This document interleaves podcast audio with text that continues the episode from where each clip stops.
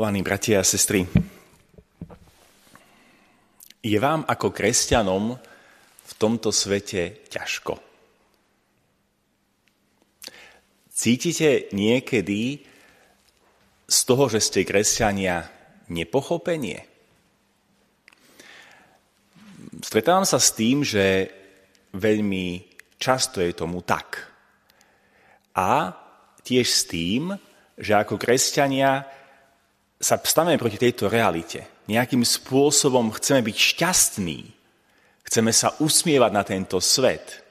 A teda, keď príde ťažkosť z toho, že sme kresťania v rodine, trpíme. Keď príde ťažkosť z toho, že sme kresťania v zamestnaní, je nám naozaj ťažko a nevieme sa nejakým spôsobom adaptovať. Keď je nám ťažko z toho, že sme kresťania, kde si v spoločnosti, dokonca možno len tak pred telkou, keď počúvame správy a všetky tie chaotické informácie, je nám tiež možno ťažko. A hovoríme si, prečo je tomu tak a či je to v poriadku. Dám vám odpoveď. Je to úplne v poriadku. Dokonca je to taká skúška správnosti.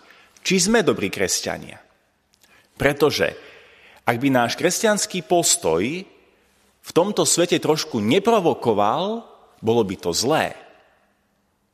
Ježiš Kristus na viacerých miestach v Evaníliách pripomína, že kresťan, ktorý naozaj sa bude snažiť podľa toho, ako on učí, že kresťan, ktorý sa bude dennodenne pýtať, ako by to asi teraz urobil Ježiš a podľa toho aj konať, bude provokáciou a výčitkou pre tento svet.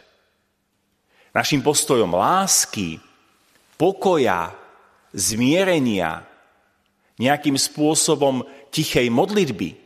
Toto všetko provokuje tento svet. A teda, ak sa cítite ako kresťania ťažko, ak takto toto prežívame, potom sme na tom dobre. Pretože to znamená, že sme dobrí kresťania. Že sa snažíme žiť podľa toho, ako žil Kristus. A teda plníme to poslanie, o ktorom sa v vode Svetej Omše a ktoré znovu zopakujem, že všetci ako pokrstení sme poslaní ísť do tohto sveta a svedčiť o Kristovi. Tam, kde nás Boh v tomto živote zasadil. Dokonca Kristus ide až ďalej a ako ste počuli v dnešnom evaníliu, hovorí, posielam vás ako baránko medzi vlkov. A tento obraz je dnes taký špeciálny, pretože my vieme presne, čo to znamená. Vieme, čo znamená, keď baránky idú medzi vlkov. Vlci ich zožerú.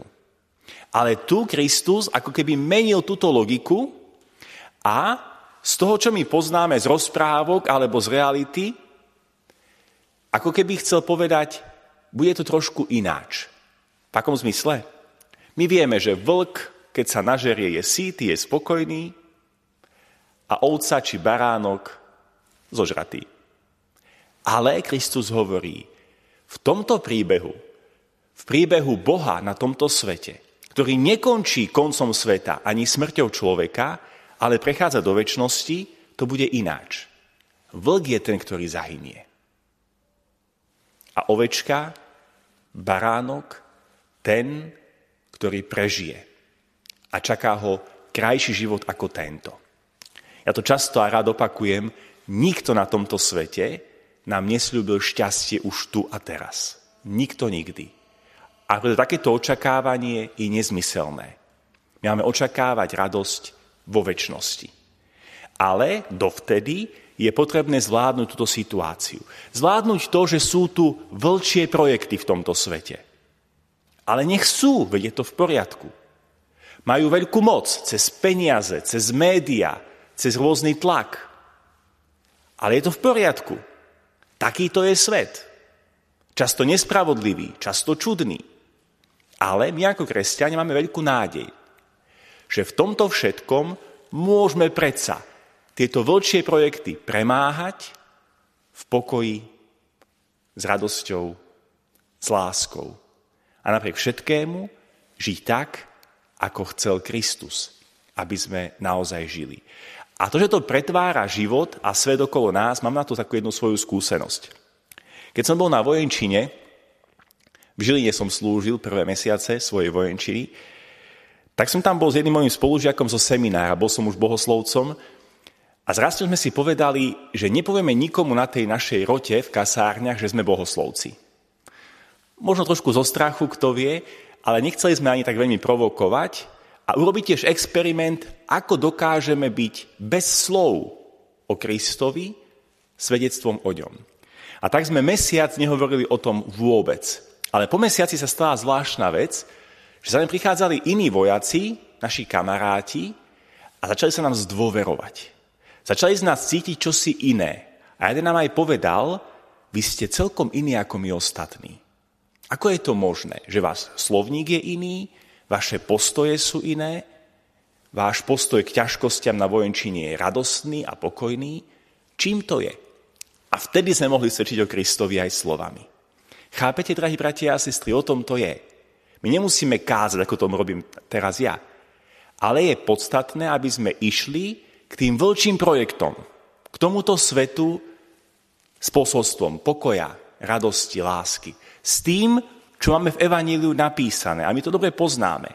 Len niekedy nám chýba tá odvaha ísť a svedčiť o Kristovi naozaj. Možno aj preto, lebo sa bojíme sklamania. Bojíme sa zranenia, dokonca nejakého prenasledovania. A k tomu na pozbudenie jeden príbeh, respektíve taká úvaha matky Terezy, ktorú poznáme všetci. Ona priznala po rokoch, že dlhé roky necítila Božiu prítomnosť. Musela sa v srdci a v hlave nastaviť tak, aby svedčila o Kristovi svojou službou, ktorú tiež poznáme, bez toho, aby cítila Božiu prítomnosť. Viete, aké to muselo byť ťažké? Možno ťažšie, ako to prežívame my v tom našom bežnom živote. A ona napísala jednu krásnu úvahu, ktorá sa volá Ale aj tak. Píše, ľudia sú nerozumní, neláskaví a sebeckí, ale aj tak ich miluj. Ak robíš dobre, ľudia ťa obvinia zo sebeckých postranných pohnútok, ale aj tak rob dobre. Ak si úspešný, získaš si falošných priateľov a skutočných nepriateľov – ale aj tak buď úspešný. Na dobro, ktoré konáš, sa zajtra zabudne, ale aj tak konaj dobro. Čestnosť a úprimnosť ťa urobia zraniteľným, ale aj tak buď čestný a úprimný. Čo si celé roky budoval, môže sa za jednu noc rútiť, ale aj tak buduj. Ľudia naozaj potrebujú pomoc, ale možno ťa napadnú, ak im pomôžeš. Ale aj tak pomáhaj ľuďom. Daj svetu to najlepšie, čo máš a udrú ťa po tvári. Ale aj tak daj svetu to najlepšie, čo máš. Aj Kristus dal svetu to najlepšie, čo mal, seba samého. A udreli ho po tvári. On vedel, o čom to je. Svet a Boh. Svetskosť a duchovnosť.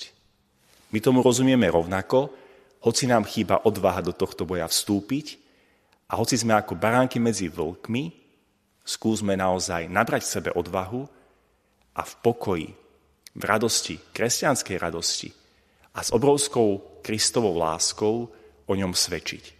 Napriek tomu, že budeme nepochopení. To vôbec nevadí.